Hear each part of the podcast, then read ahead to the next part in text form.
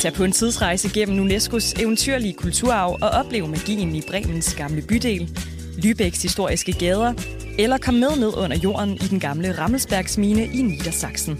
Find mere inspiration til din næste Tysklandsrejse på germany.travel.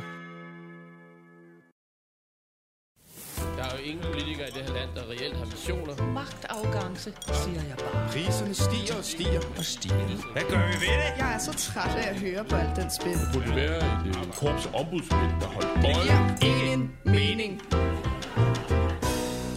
Velkommen til en af de fine københavnske salonger. En salon, hvor vi begavet og bramfrit behandler mine gæsters kæpheste i den aktuelle politiske debat. I dag har jeg fået besøg af to skarpe politiske hoveder. Simon Emil Amitsbøl Bille, tidligere minister og ledende medlem af Liberal Alliance, og nu aktuel med bogen Insider Fire år med lykke. Den skal vi selvfølgelig tale om. Og ved siden af dig øh, sidder Camilla Sø, konsulent og debattør, medlem af Venstre og en af initiativtagerne til bevægelsen En Blandt Os, som blev stiftet som led i MeToo-bevægelsen. Velkommen i Østergaards Salon. Tak. tak.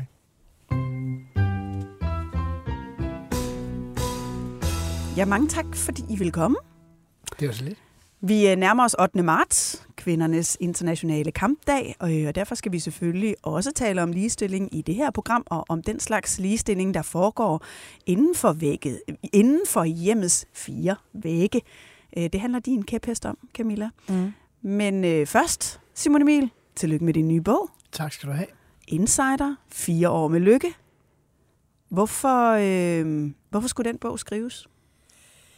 Jamen, ja, to grunde, synes jeg i virkeligheden. Ikke? Altså, for det første, så synes jeg egentlig, at i et demokratisk samfund som vores, så er det godt, at borgerne kan få indblik i, hvordan magt egentlig udøves. Altså, jeg plejer at gå op imod det gamle Bismarck-citat, altså den øh, tyske jernkansler, der sagde, at politik er som pølseproduktion. Man skal kun se det færdige resultat. Det skal man faktisk kun i, sådan er det kun i autoritære systemer. I åbne samfund som vores, så skal vi da vide, hvordan det foregår. Det er den ene ting. Den anden ting er måske næsten vigtigere sådan aktuelt. Det handler om, at øh, det, der skete i de år, det har defineret det borgerlige Danmark siden. Altså, det var der sammenbruddet i det borgerlige Danmark egentlig øh, foregik. Og uden det havde vi ikke haft Moderaterne, vi havde ikke haft Danmarksdemokraterne, vi havde ikke haft en regering over midten, og Alex Vanderslag havde ikke været så uendelig pragmatisk, når det kommer til samarbejde med andre partier. Det vil vi meget gerne øh, høre øh, mere om. Øh, det er jo rigtigt, som du siger, det her er jo en insiderfortælling. Det er gennem dagbogsnotater og referater, som, hvor du beskriver din egen tid i toppen af dansk politik øh, under Lars Lykke, da Lars Lykke er statsminister øh, senest. Du beskriver også med dine egne ord intriger, bedrag og brutalitet i toppen af dansk politik. Hvornår oplevede du mest tydeligt det selv? Man kan jo sige, at øh, når magt udøves, er der noget på spil. Altså hvis vi skal diskutere, skal vi have vand eller sodavand til det her program, så er det jo ikke så vigtigt. Vi kan nok blive enige, fordi det kan være hip som hap. Men hvis det handler om, at nogen skal bestemme, hvordan skal udlændingepolitikken være, hvordan skal skattepolitikken være, hvordan skal klima- eller ligestillingspolitikken være, så er der jo pludselig noget på spil. Og øh, man kan sige, at vi kom i Liberal Alliance som øh, den nye dreng i klassen. De andre var vant til at have magten sammen i 10 år fra 2001 til 11. Og øh, der var ikke nogen, der frivilligt afgiver magt til andre. Så vi skulle, alt, hvad vi skulle have, det skulle nogen have mindre. Mm. Øh, og derfor så, når vi kom ind i forhandlingsrummene, især når vi mødte Dansk Folkeparti, hvis vi nu skal være ærlige og, og søde over for vores tidligere regeringspartnere i VK, så foregik det jo på nogle rimelige øh, vilde måder nogle gange, synes jeg. Altså, Hvad er det for nogle vilde måder? Jamen altså, vi indgik jo den ene aftale efter den anden med Dansk Folkeparti, som de så bare bagefter sagde, knips, den øh, findes ikke længere. Øh, det kan da godt være, at vi har indgået en aftale, men det vil vi alligevel ikke gæste ved. Eller på et tidspunkt så fik de med Lars Lykkes ord, det er på den måde, at de betragtede VLAK-regeringen som et trekornsbrød, hvor det eneste, de skulle se efter, det var de korn, der stod LA på, så de kunne pille dem ud. Det betød for eksempel, hvis jeg må komme med to hurtige, mm. at Dansk Folkeparti skiftede politik fra deres egen politik, hvis de opdagede, at noget regeringen kom med, var ligesom initieret af Liberal Alliance. Det skete for eksempel, da privatiseringen af TV2, der i mere end to årtier havde været DF's politik. Det ville de pludselig ikke være med til, fordi de opdagede, at det var os, der ligesom havde kørt det igennem i regeringen. Hvorfor sker det? Jamen, det øh, skete jo af flere årsager, tænker jeg. For det første, fordi at øh, jeg tror nogle gange, man kan være så lang tid i politik, så man glemmer, hvorfor man er der. Og det vil sige, at Dansk Folkeparti var kommet til et sted, hvor at taktiske sejre uden indhold i sig selv var værd at fejre. De glemte, at der for, forhåbentlig også det taktiske sejr skal være en politisk gevinst. Men mm. alene det, at de ligesom kunne få drillet på taktikken, det er den ene ting. Den anden ting, det glemmer man måske i dag, det var jo, at Christian Tusinddal havde jo utroligt travlt med at blive snydt af Mette Frederiksen og Henrik Sass i de år, øh, som bildte ham ind, at han kunne blive det 21. århundredes radikale venstre, der kunne bestemme, om S eller V havde magten. Men det der med at tage taktiske sejre, ikke? du beskriver ja. jo også i bogen, for eksempel, at der skal være afstemning om retsforbeholdet, som du selv er fuldstændig imod. En del af gruppen er imod, men i taktisk synes I, det er smart at, at sige, at, øh, at man skal bevare det. Det er vel også en ekstrem taktisk tilgang til Ekstremt taktisk, men taktikken er lidt anderledes, synes jeg, end du beskriver. Taktikken var jo, at efter valget i 11, der kommer Anders Samuelsen og jeg i mindretal i gruppen. Gruppen vil sådan set bevare både retsforbeholdet og forsvarsforbeholdet, og vi vil gerne afskaffe dem begge to. Og så laver vi den fejlanalyse, øh, som var rimelig udbredt på det tidspunkt, at sandsynligheden talte for, at forsvarsforbeholdet kom først til afstemning. Mm. Og så gør vi det kynisk taktisk, at vi tænker, okay, vi giver gruppen, at partiet bliver imod øh, afskaffelse af retsforbeholdet, til gengæld for, at vi stadig får at afskaffe forsvarsforbeholdet. Fordi så kan vi jo altid ændre partiets politik, når til. først forsvarsforbeholdet det er blevet afskaffet. Oh, Men det er dog også en taktisk tilgang til, i hvilken rækkefølge noget skal ske. Det var bestemt en taktisk tilgang. Hvad med, når folk får magt? Ja. Når man får politisk magt, hvad sker der så med en? Jeg ved ikke, om der sker noget med en øh, som person, men som jeg sagde før, Jamen, du er alligevel ude, du er mod nogle af dine egne holdninger, og du kan se, der, der, der, der må være der trods alt en grad integritet, en som vis nogle gange øh, kynisme i forhold til tingene. Altså, øh, Lykke og jeg havde faktisk sådan en intern joke, som ikke er beskrevet i bogen, øh, på koordinationsudvalgsmøderne, at vi nogle gange bare kiggede på hinanden og sagde, det er en af den slags sager. Hvis vi sagde det til hinanden, så betød det, oversat, vi to kan bare skifte holdning. Vi kan bare bytte. Fordi vi ved godt, at Venstre mener, det er Liberale Alliance mener det, men det er jo, undskyld udtrykket, helt ligegyldigt. Så vi kan bare skifte holdning. Det havde vi så oversat til. Det er en af den slags sager. Så vidste vi godt, nu skulle vi tale det igennem, og så vidste vi godt nogenlunde, det skulle nok ind med et lidt kompromis. Mm. Så man får jo også lidt en kynisk distance øh, til nogle af tingene, må jeg jo desværre indrømme. Camilla, så du har også været tæt på øh, dansk politik i mange år. Kan du godt mm. genkende den her kynisme? Ja, det kan jeg godt. Og der er jo også nogle af de ting, som er øh, beskrevet ikke øh, øh, kun i din bog, men også i, i andre sådan, politiske beretninger, hvor det der med at komme for sent til øh, forhandlinger, er sådan en måde at agere på, som jo sender et signal om, at man ikke tager modparten særlig seriøst. Altså hvis nogen kommer for sent til aftaler med mig, så bliver jeg pist. Øh, og hvis de gør det gentagende gange, så, så begynder jeg at se et mønster, hvor jeg tænker, det her menneske tager mig ikke særlig seriøst. Og, og hvis du gør det også i en forhandlingssituation, så allerede inden du træder ind ad døren, sender du faktisk et signal om, hvordan du ser din modpart. Ikke? Mm-hmm. Det bryder jeg mig godt nok ikke om i politik. Det bryder jeg mig heller ikke om. Øh, jeg har tit været øh, den, der desværre skulle være øh, i i den stol med, hvor især, du kan sige, især Christian Tusinddal var berygtet øh, og berømt for det på Christiansborg. Meget altid kom ja. for sent. Ja. Altså, og nogle gange kunne han komme halvanden time for sent, og så kom han altid sådan ind ad døren til forhandlingerne. Ah, undskyld, vi blev lige lidt forsinket og sådan grinte af det, og resten grinte også, fordi vi vidste godt, at vi kunne ikke rigtig gøre noget ved det, mm. og det virker også sådan helt absurd.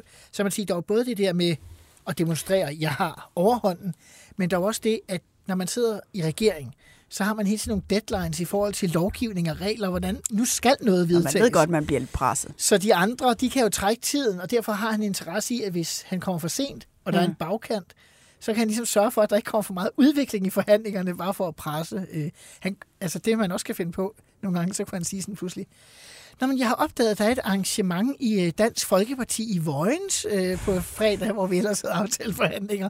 Og det kunne han så pludselig opdage om torsdagen eller om onsdagen. Altså, jeg tænker ikke, at de sådan i DF i Vojens pludselig havde kaldt 200 Men det er jo sammen. lidt interessant, for det taler jo også ind i den politiske kultur, hvor mange ministre bliver kritiseret for at sende ting, altså bilag og den slags enormt sent mm-hmm. ud øh, indkaldt til øh, forhandlinger klokken lort, øh, hvor der ikke er nogen, der har en jordig chance for at mhm, komme sagerne mm-hmm. ordentligt igennem.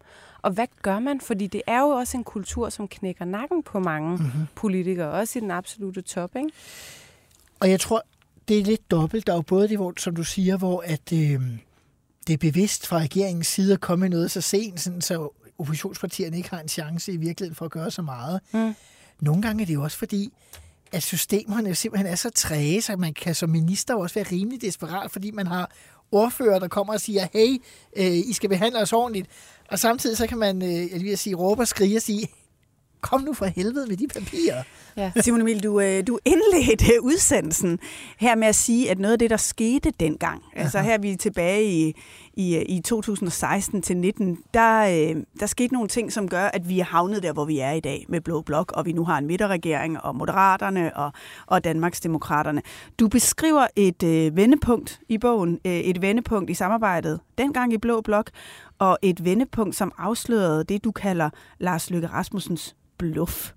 Øh, vi skal tilbage til 2016. Dengang havde vi en ren Venstre-regeringen. LA øh, er en del af støttepartierne sammen med de konservative og øh, Dansk Folkeparti. Og Lykke havde sagt sådan her om at være statsminister. Jeg har jo øh, tidligere sagt, at jeg ønsker ikke at være statsminister for enhver pris, og jeg har set en række kommentatorer øh, ynder at sidde og sige, at det er sikkert øh, noget, han har fortrudt. Det er aldrig fortrudt. Nej, det har han aldrig fortrudt. Det var han meget insisterende på, men så skete der noget øh, afgørende, og det er det, du kalder et øh, vendepunkt, Simon Emil.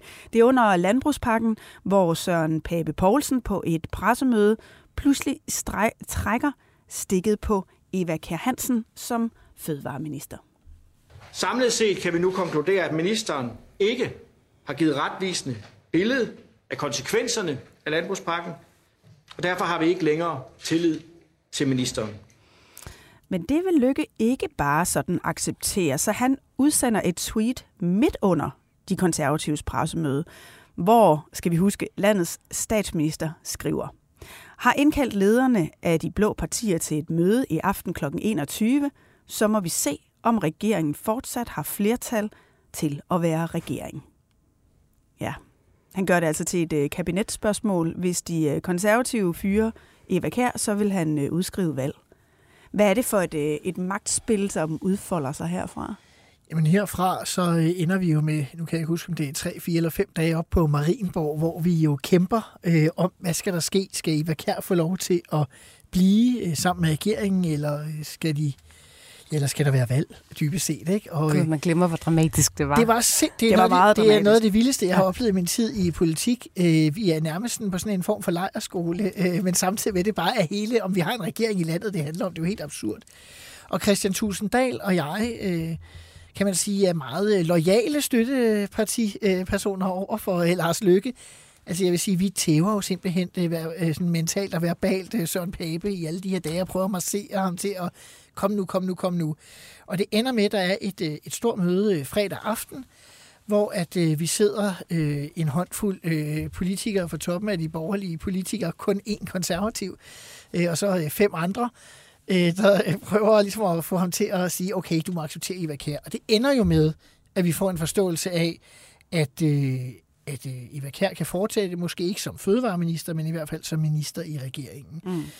Øhm. Og I tror jo så der, at I har banket de konservative på plads. Ja, for det er det, vi får at vide. Øhm, I tager hjem, I tænder for tv'et, og så hører I blandt andet øh, tidligere politisk redaktør på TV2, Anders Langballe. Ja, Anders Langballe, et meget, meget overraskende forløb det her. Kan man forestille sig, at det kommer til at ende i et blødt kompromis? altså, i dansk politik kan man forestille sig alting. Øh, jeg har svært ved i øjeblikket at se kompromis, fordi nu har de med statsministerens ord indrømmet sig selv nogle dages øh, rum til at tale sig ind på hinanden, øh, lederne i Blå Blok. Men det, der er sagens kerne, det er stadig, hvorvidt Eva Kjær Hansen kan fortsætte som minister. Øh, Lars Løkke Rasmussen siger, at det skal hun. Øh, Søren Pape Poulsen siger, at det under ingen omstændigheder kan ske. Og hvordan lander du et kompromis der? Ja, det er svært at se. Og bliver der ikke et kompromis, så har statsministeren sådan set i dag næsten sagt det så klart, som han kan. Så kaster man landet ud i et folketingsvalg. Så som jeg ser det, så er der sådan set to øh, oplagte udgange i øjeblikket. Det er et folketingsvalg, og så er det, at Eva Kjær Hansen selv når til en erkendelse af, at hun må trække sig. Ja, og den der selverkendelse, som vi måske vil kalde det i spinsprog, det er ja. jo det, der indtræffer, fordi Eva Kjær Hansen ender jo med citationstegn, selv at trække sig. Der er ikke nogen andre at udveje Men det gør hun lykke. jo efter, at øh, både vi og Lars Lykke har fået en sms fra Søren Pape, hvor han skriver, at nu, træk, nu laver vi en konklusion, der handler om, at det ikke bliver sådan, at hun kan... Det modsatte af, hvad I troede, af, hvad havde vi aftalt. havde aftalt aftenen mm. i forvejen. Ja. Øhm, Eva Kær trækker sig så, men det I også noterer jer, det er, at Lykke afslører sit bluff. Altså bluffet om, jeg vil ikke være statsminister for enhver pris. Det viser sig faktisk, at det vil han. Og det vil han, fordi han havde gjort det til et kabinetsspørgsmål. Han tabte, og så burde han jo enten være gået af eller udskrevet et folketingsvalg. Og hvad ser I af muligheder i det? Jamen, øh, altså det er jo tydeligt, at den erkendelse, der kommer øh, både hos øh, især Dansk Folkeparti og Liberal Alliance, jeg ved ikke rigtig, hvad de konservative, for de var nok for optaget af sagen, men vi andre får, finder ud af, at han vil jo være statsminister for enhver pris. Det vil sige, at vi kan gå fra øh, sådan, øh, lommetrusler, når der er forhandlinger, til at tage de taktiske atomvåben med og køre for det fulde arsenal. Og det gør I jo blandt andet ved topskatten øh, et forløb senere, hvor I virkelig kravler højt op i et træ, fordi I tror på, at det må I ende med at få. Ja, man kan sige, at vi, øh, vi overvurderer måske øh, hans evner til at massere Dansk Folkeparti på plads, hvis man kan sige det på den måde. Det der var en anden bagvej. Der var en anden, øh, en anden øh, spiller, vi ikke lige, vi lige havde undervurderet. Jeg har jo ellers meget kritiseret Lykke for ikke at fatte, at DF og LA øh, kom til at spille en rolle efter det her valg. Mm. Altså, det var de partier, der var gået frem. Det var de partier, der havde taget stemmer over midten. Det var derfor, han var statsminister. Øh, vi undervurderede måske også, hvor øh, lidt kompromisvillige Dansk Folkeparti egentlig var. Mm. Vores problem var, at vi fandt jo aldrig ud af, hvad de ville have til gengæld. Mm. Fordi det var som om, at det stod lidt i det uvisse egentlig. Hvad ville Dansk Folkeparti egentlig? Men når du ser på det her dysfunktionelle samarbejde i dag, og jo faktisk også konkluderer, at det er en af årsagerne til, at vi er havnet i det politiske billede, vi står i i dag.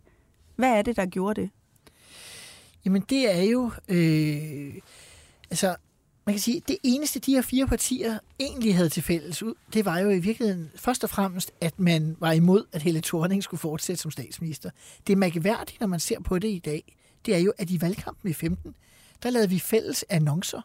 Altså, jeg har selv øh, formuleret det meste af dem sammen med Troels Lund Poulsen, øh, men de var altså også underskrevet af Dansk Folkeparti og det konservative Folkeparti, som jo også har været med i nogle, øh, i nogle øh, drøftelser omkring de her annoncer. Øh, men der var jo ikke en egentlig alliance øh, bag de fire partier, der fik 90 mandater i Folketinget. Mm. Og det kan godt være, at vi altid snakker om, at uh, vi er negativ parlamentarisme, og der skal bare ikke være et flertal imod. Det er jo fint nok, det er jo statsretten, det er én ting.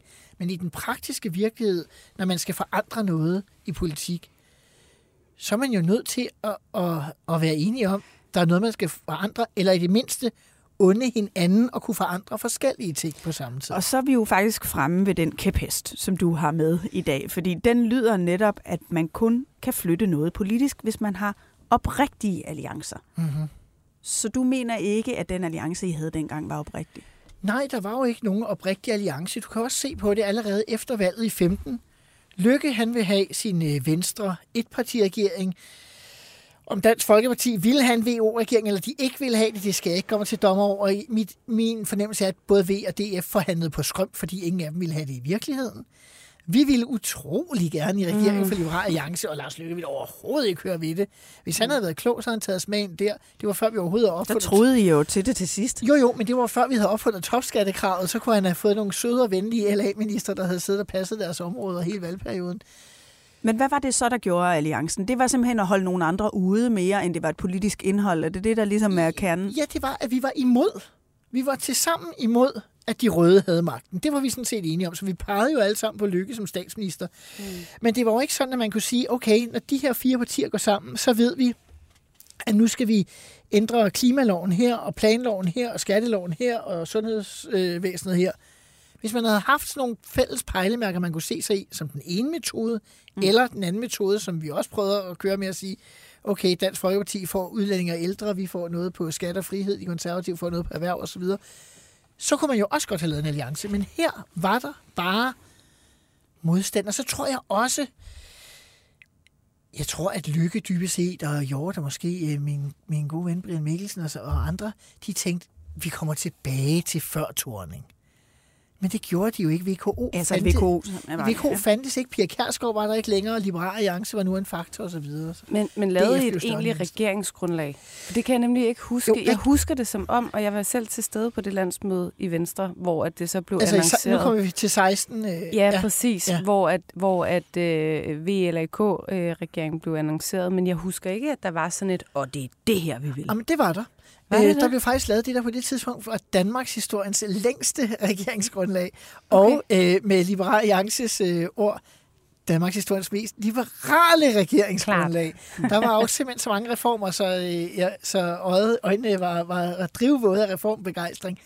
Problemet var jo bare, at der var intet af det, der var clearet med Dansk Folkeparti. Så vi sad med vores nogle af 60 mandater og jublede over, at vi I hele, havde fundet alle de gode løsninger. I hele det her forløb, hvordan vil du beskrive, altså nu vi taler meget om magt, hvordan vil du beskrive Lars Lykke som regeringschef? Jeg har jo øh, jeg er jo faktisk meget begejstret på mange måder for Lars Lykke øh, som politiker. Som jeg også skriver i foråret til bogen, så når han er dyk- god, er han bedre end de bedste, men når han er dårlig, så er han værre end de værste. Og det er ligesom det, der er dilemmaet i Lars Lykke og problemet. Øh, jeg tror, jeg synes, han er en fantastisk udenrigsminister nu, og, og han har været god fagminister. På mange måder kan du sige, som statsminister, når han skulle ned til NATO eller til EU, så var han en fantastisk statsminister. Ikke? når han skulle holde en tale, var han en fantastisk statsminister. Men han var jo ikke jeg synes ikke, han var en ideel regeringsleder. Altså, han var for meget stadig formand for Venstre. Mere end han var leder af en regering. Altså, Poul Slytter, den konservative statsminister, han var jo kendt for at sige, hvis der er enighed mellem en minister fra mit eget parti og et andet parti, så holder jeg altid med den fra det andet parti. Det er for at signalere, at jeg er statsminister for hele regeringen. Hvis, Lars, hvis øh, Ole Birk og Lars Christian Lillehold var uenige, øh, er lige ved at sige, om øh, øh, om det yderste af, af gevindet på en skrue, så ville Lars Lykke jo kæmpe sig til blods for, at det var Lars Christian Lillehold, der vidste, hvordan øh, gevindet var på den skrue. Altså. Så det var helt syge detaljer nogle gange.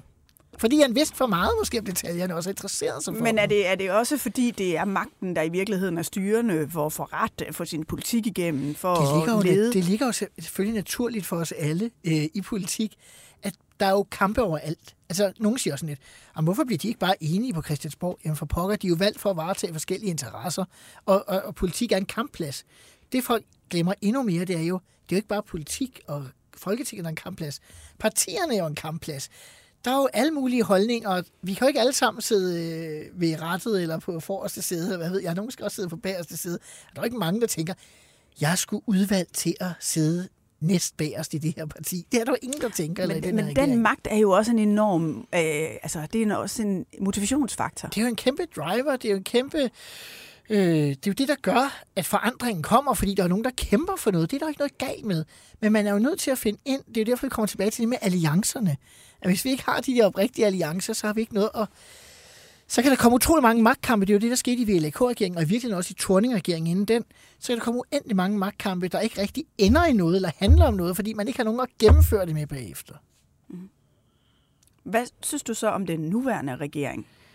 Er det en oprigtig alliance? Det tror jeg faktisk, det er. Øh, det ved jeg godt, der er mange, øh, både borgerlige og venstreorienterede, der vil håbe, at det ikke er. Men problemet er, at i dag er det, som, øh, som du virkelig sagde, før vi gik i gang, Åh oh, nej.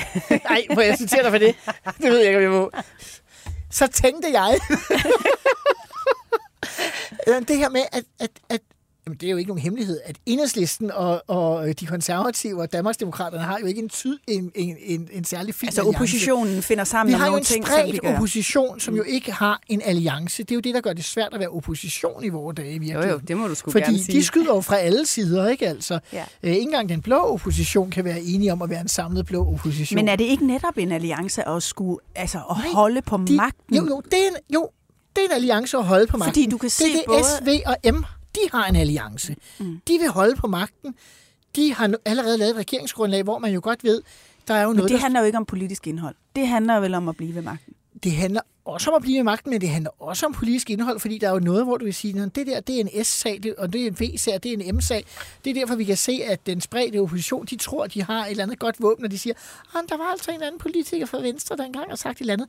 Ja, men det har de jo allerede sagt for pokker. De har jo sagt, der kom ikke et rødt eller et blåt flertal. Vi mixer det på en anden måde. Camilla Sø, her skal vi måske lige øh, deklarere, at du er kærester med landets øh, kulturminister, Jakob Engel Schmidt, mm-hmm. øh, og som jo er minister for Moderaterne. Hvordan ser du på Simone Emils analyse af den her regering? Mm, altså, jeg, jeg tror egentlig, at de har, de tre partier, en fælles øh, retning. Det, det er jeg egentlig ikke i tvivl om. Og der er også lavet et historisk langt forarbejde, før man kunne gå ud og præsentere en regering. Øhm, så, så på den måde er jeg egentlig ret overbevist om, at det er en, en regering, som kommer til at være mere bæredygtig, end jeg havde spået den til fra en start.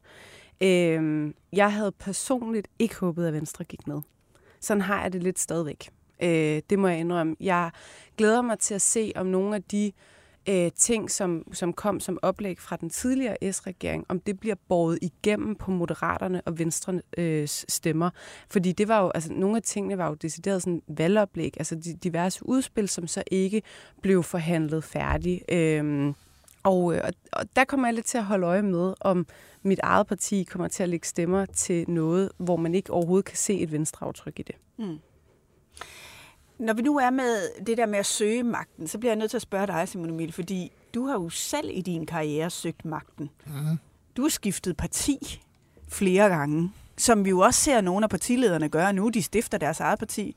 Øh, det var vel også en del af din rejse. Du kom fra ja, oprindeligt radikal. øhm, og så var du i Liberal Alliance. Der kunne du så ikke komme til at sidde på en, siddende, en, en, en ledende post. Så gik oh, det du, kunne jeg sagt. Det, jo, men du stiftede partiet fremad.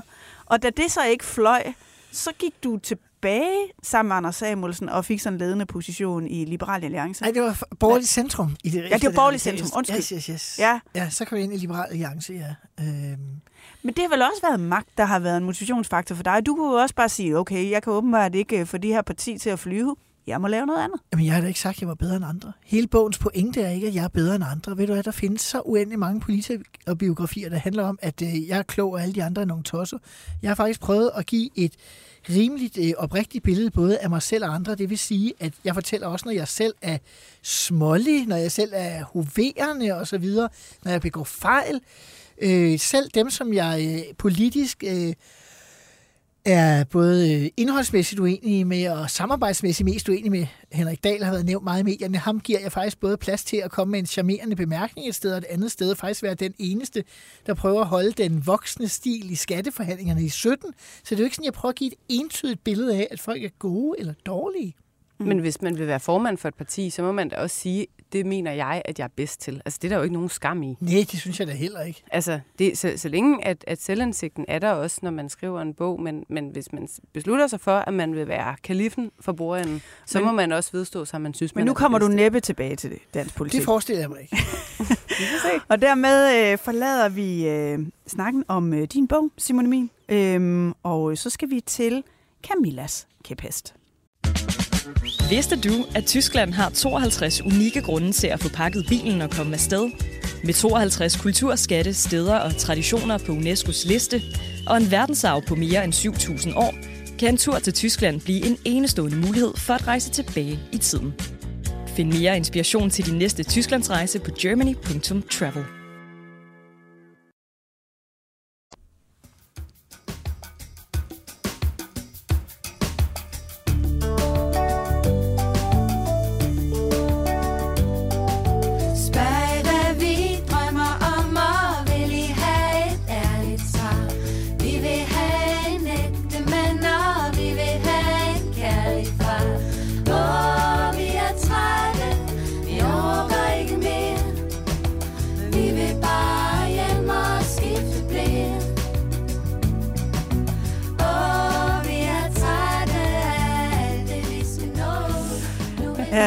så trætte af alt det, vi skal nå. Vi skal bare, vi vil bare gerne hjem og skifte blære. jeg tror ikke, det er helt den vinkel, du har på det, Camilla, men her hørte vi i hvert fald Venter på far med sangen Hjem til kødgryden. Og nu nærmer vi os jo 8. marts, og derfor er det også meget passende, Camilla, at du har taget en kæphest med omkring ligestilling, og den lyder. Vi bør få højere fradrag på omsorgsarbejde og praktisk arbejde i hjemmet, hvis vi skal rykke på ligestillingen. Den næste store kamp på området skal tages inden for hjemmets fire vægge. Mm. Lad os lige tage det første først. Du vil gerne have et højere fradrag på, hvad jeg øh, oversætter som børnepasning og rengøring, havehjælp. Ja, hvorfor? Øh, jamen, det er der flere årsager til. For det første så mener jo helt grundlæggende, at vi betaler alt, alt, alt for høj skat i det her land. Så hvis man kan få lov at beholde nogle flere af sine egne penge, så vil det være helt klart at foretrække. Det er der bare ikke rigtig noget, der tyder på, at den her regering har tænkt sig at gøre. Og så øh, tænker jeg, at et, et greb øh, for, at folk kunne få mere tid til sig selv, vil være at hæve øh, fradraget på øh, husligt arbejde, altså rengøringshjælp, øh, havemanden. Og der er jo allerede et der er, der er allerede et fradrag på, så vidt jeg husker, 6600. Øh, men det kommer du jo som børnefamilie ikke langt for. Øh, hvis man bare spreder det ud på, øh, på et år, så, øh, så er det lidt over 500 kroner om måneden. Ikke? Jeg vil sige, det er jo lige vand på min øh, personlige mølle, altså mm. i forhold til diskussionen om, at vi vil rigtig gerne have karrierekvinder, vi vil rigtig gerne have kvinder, der gør en indsats på arbejdsmarkedet, men, men det der, alt det der derhjemme, det skal I ikke have hjælp til. Øh, men det her er så et, et bud på, hvordan man kunne gøre det. Ja, men, men det er også ud fra betragtning om, at det, som vi har, der er aller, aller dyrebarst, det er altså vores tid.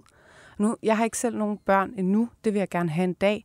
Og den dag forestiller jeg mig, at det hele bliver et kæmpe shit show med kalender, der skal gå op i en højere enhed. Det kan vi øhm, bekræfte, ikke Simon Nu, nu ja. sagde du selv, at min kæreste er heller ikke sådan en, der, der arbejder øh, 37 timer om ugen. Vel? Så, så, og, og der er mange ting, vi gerne vil begge to. Mm. Øhm, så, så det er i hvert fald en måde at sige, så frigiver man mere tid.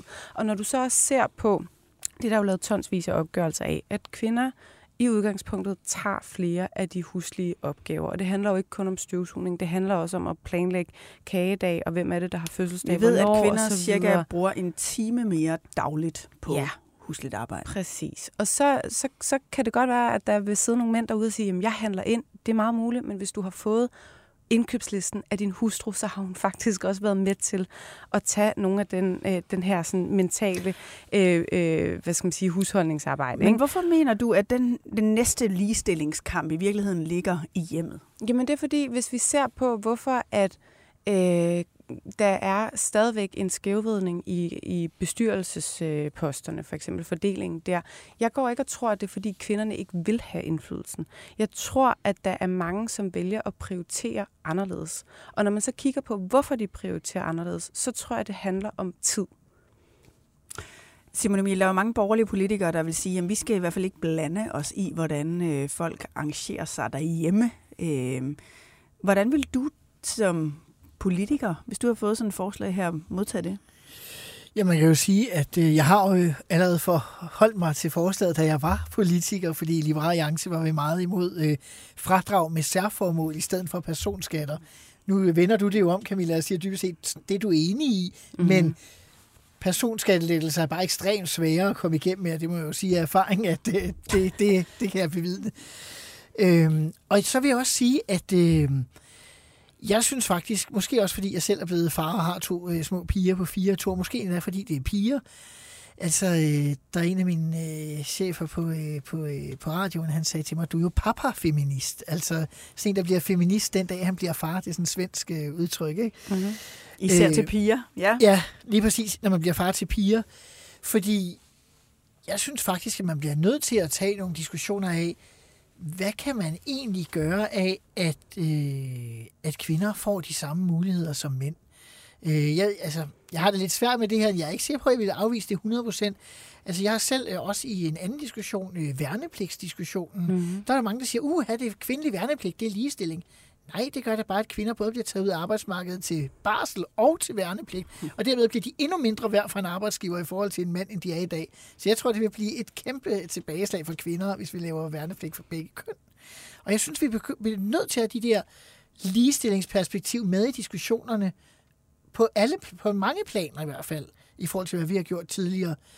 Øh, fordi man kan ikke bare have sådan en rettighedsliberalisme, der siger, at alle skal bare være værnepligtige, og så er resultatet i virkeligheden, at ligestilling går baglæns, og så kan vi sidde og sige, ej hold kæft, for ser det godt ud på en liste. Men i den virkelige verden, så har vi bare gjort kvinderne en bjørnetjeneste.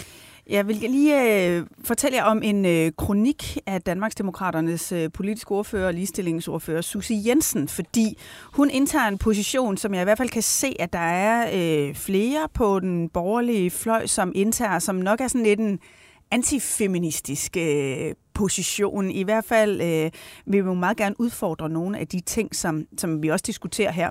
Øh, hun skrev øh, i en kronik, at ultrafeminister har travlt med at gøre kvinder til ofre. Hun skriver blandt andet, Ultrafeministerne, især dem på min egen alder, har nemlig utroligt travlt med at sjoske rundt i en lang offerfortælling. Vi kan ikke selv, vi kan ikke sige fra, vi overbebyrdes, og vi skal have hjælp. Og så fortsætter hun, Jævnligt skal vi også udsættes for, at vi er ofre, hvis vi drister os til at udføre husligt arbejde i hjemmet, og måske også gøre det mere end mænd. Vi får at vide, at det usynlige arbejde holder os nede. Er man en mindre stærk kvinde, hvis man også går op i sit hjem og gør det til et rart sted at være, Sælger man ud af kvindekampen, hvis man bruger tid på omsorg over for sin familie? Svaret er selvfølgelig nej. Citat slut. Camilla, er du bare i gang med at dyrke en offerfortælling? Mm, jeg tror generelt, man skal passe på med at putte den slags markader på folk, og jeg har øh, bemærket øh, kronikken og også nogle af de andre skriverier om ultrafeminister. Altså, øh, jeg tror heller, jeg vil kalde mig en buffetfeminist. Jeg går ind for det, jeg godt kan lide, og så er der en masse ting, jeg ikke abonnerer på. Det kunne for eksempel være kvoter. Det er jeg imod. Øh, men, men til gengæld synes jeg, at øh, man skal holde nallerne fra sine ansatte, hvis man er øh, chef. Og, og det der med, at kvinder ikke kan sige fra. Altså, jeg, jeg tænker, nu er vi også ret langt henne i hele MeToo-debatten, at det, det, den er simpelthen for let købt, den der. Så jeg læste den, jeg synes jo heller ikke, den var særlig velskrevet, så, øh, så den kom jeg meget hurtigt forbi. Men er der noget i, at det kan være vanskeligt at være borgerlig og feminist? Det kan jeg da sagtens. Altså, jeg tror, når jeg bliver spurgt om det der, for det er du ikke den første, der har spurgt om det, øh, så er der jo selvfølgelig en fortælling om, at man på højrefløjen øh, tror mere på eget ansvar. Øh, fællesskabet skal ikke øh, løfte en større byrde end det absolut øh, minimum osv. Og der har man et, et andet perspektiv på, hvor meget samfundet egentlig skal løfte på venstrefløjen. Og derfor tror jeg, at det som borgerlig kvinde øh, kambulerer med det selvbillede, vi har. Altså, vi er ikke ofre. Og det er klart, når du for eksempel tager sådan en debat som MeToo-debatten, når du har en, som er en krænker, så har du også en, der går ud over, som så er et offer. Og den der offerliggørelse bryder man sig ikke om. Mm. Jeg synes jo i virkeligheden, at det er enormt stærkt, at der er nogen, der siger, okay, de her spilleregler, som vi har gået på arbejde indenfor og ageret indenfor politisk, dem bryder vi os ikke om. Så det laver vi om på nu. Vi ændrer på, på, på vores omgangsform, vores spilleregler. Vi forventer noget af vores ledere. Hvis ikke det er stærkt, så ved jeg ikke, hvad der er. Så jeg ser helt omvendt på det. Øhm, der er intet offerliggørelse i at tage skeen i den anden hånd og sige, nu skal vi have skrevet de her regler om. Altså, jeg må sige, jeg har også meget svært ved at forstå, hvorfor det at vil have lige rettigheder og i øvrigt øh, opføre sig ordentligt øh, over for hinanden ikke er sådan kerneborgerlige værdier. Øh, men, men der opstår jo selvfølgelig en diskussion om, hvor grænsen øh, går. Altså, hvor meget skal vi hjælpe ligestillingen på vej, og er der grænser for, hvornår man er krænket osv.? Hvordan ser du på ligestillingsdebatten i borgerlige lejre, simpelthen? Jamen, jeg tror ikke, jeg ser så meget anderledes øh, på den i virkeligheden. Så kan vi sidde og hygge os øh, med det i en af de københavnske salonger her. Ja, kan det blive øh, ja. men, men forstået på den måde, at øh, jeg synes jo i virkeligheden, at nogle flere af de her debatter med antifeminisme og også en del af anti-vogue og anti-udlændinge og antiseksuelle minoriteter og anti-anti-anti, det hænger jo meget op sammen med det, vi talte om før det borgerlige Danmark og måske i den vestlige verden er en kæmpe idémæssig krise, så det, der kan forene dem, det er at være imod alt muligt. Mm. Og det kan selvfølgelig være meget fint til et valg at mobilisere på at være imod noget, så kan folk være vrede, og de kan stemme. Mm. Men man skal også lave politik bagefter, man skal også lave ting bagefter. Så jeg ser det som en del af idékrisen i, i det borgerlige. Det, der jo i hvert fald er udfordringen, det er, at man kan sige, at så kommer der endnu en dagsorden, som venstrefløjen i virkeligheden har en serveret Jamen, de på. får fuldstændig serveretten, og antallet af invitationer, jeg har fået til diverse radioprogrammer, hvor jeg skal ind og debattere vogueisme, det gider jeg ikke. Altså komme med noget konkret, så vil jeg gerne debattere det. Jeg vil også gerne debattere værnepligt med dig. Det har jeg faktisk gjort i det her studie med, med, med hvad hedder det, øh, Martin Oro fra Cepos. Jeg vil gerne diskutere de konkrete ting, men det der med bare at være imod noget, fordi at det kan man, altså det, det er simpelthen for latterligt. Der er ikke nogen normale mennesker, heller ikke jeg, der går ind for, at man streger alle hvide mænd fra pensum på Københavns Universitet, eller vælter statuer i kanalen eller et eller andet. Og de der ting, man bliver skudt i skoene, det, for mig bliver det så primitiv en måde at debattere på, og det samme med den kronik, du refererer til der. Jamen altså det øjeblik, man går ind og siger, at der er elementer i det, du skriver, jeg ikke er enig med dig i, så er du blevet ultrafeminist, og den køber jeg simpelthen ikke ind på. Ja. ja, med det så vil jeg sige uh, god kamp uh, til uh, både den dame og uh, den herre, Simon Emil Amitsbøl Bille og Camilla Sø. Tak fordi I ville komme her i Salon. Tak fordi vi måtte. Tak fordi vi måtte. Jeg hedder Mette Østergaard, producer var Josefine Maria Hansen, og hvis I kan lide at høre med, så tryk endelig abonner der, hvor I lytter til jeres podcast, og hvor I de nyeste udgaver, så snart vi har dem klar til jer. På gensyn i Østergaards Salon.